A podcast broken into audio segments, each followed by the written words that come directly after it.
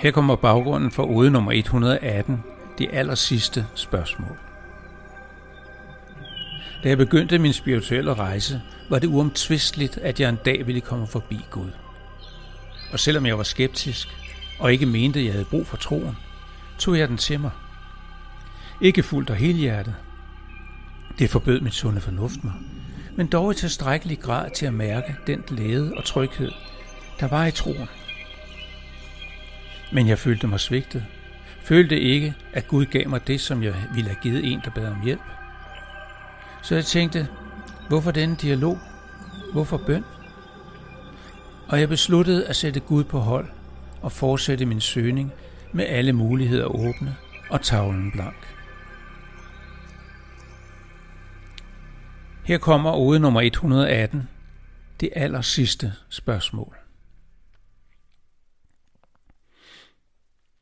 Man har læst og studeret skrifterne i århundreder. Højt uddannede mennesker har talt og debatteret. Og alle vi andre har lovprist og bedt om tilgivelse, om lov og om lykke. Men ingen er kommet et skridt nærmere sandheden. For på trods af disse mange indsatser, på trods af at millioner af mennesker kloden over bekender sig til religionen, bliver vi nødt til at se det i øjnene. Religionen leverer ikke skyggen af bevis for eksistensen af en Gud. Ja, ikke engang indicier. Alle disse millioners overbevisning om, at der er en Gud, er udelukkende baseret på én ting – ønsketænkning. De har brug for det. De ønsker, der er en Gud. Enten fordi de længes efter trygheden, eller fordi de har behov for at forstå meningen med alting især med livet. De har ovenkøbet tilladt religionen at helgardere sig, når de siger, ske ikke min, men din vilje. Ligegyldigt hvad der sker, så accepterer vi, at der ligger en højere mening bagved. Når tingene er med os, er vi glade, og når de er imod os, er det Guds vilje. Lad mig lige forlade tankerækken et øjeblik. Lad mig give dig et eksempel. Jeg bad til Gud hver morgen, takkede for noget og bad om noget andet. Jeg bad blandt andet om en meget lille tjeneste, dag efter dag, i månedsvis. Og en dag skete der så det, som jeg udtrykkeligt havde bedt om, ikke måtte ske. Et lille bitte, næsten ubetydeligt ønske. Og alligevel fandt Gud det ikke værd at imødekomme. Skal jeg nu bøje hovedet og acceptere Guds vilje? I så fald må jeg spørge, hvorfor beder jeg så? Hvis alting er besluttet på forhånd, giver det jo ikke mening at bede. Så min påstand er, at religion er selvsuggestion af højeste karat. Vi mennesker har brug for religionen for at skabe en livs- og verdensopfattelse, som vi kan leve med. En forståelse, som kan bringe os igennem livet, uden en konstant følelse af frygt og usikkerhed og ved, jeg har selv nyt glæden ved troen. Men jeg må skuffe dig. Der er intet, der bare ligner videnskabeligt bevis.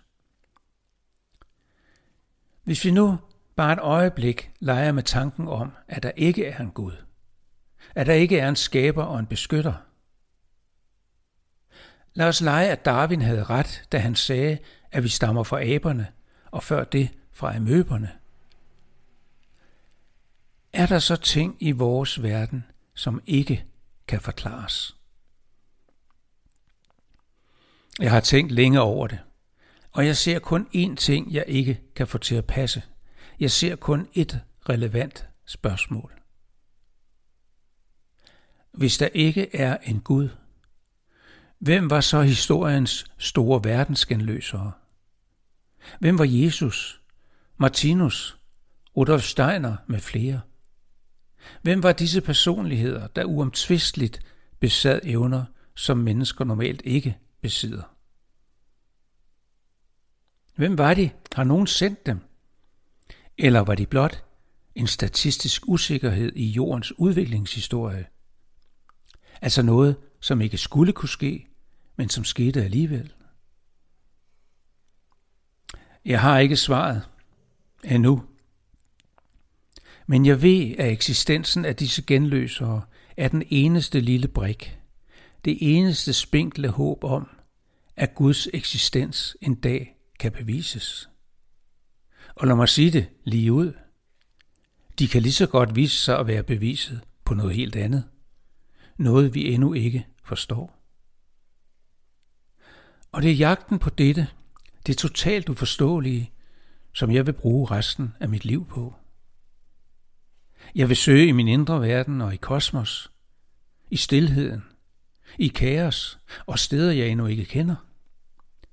Og Gud, jo, han er indtil videre sat på hold.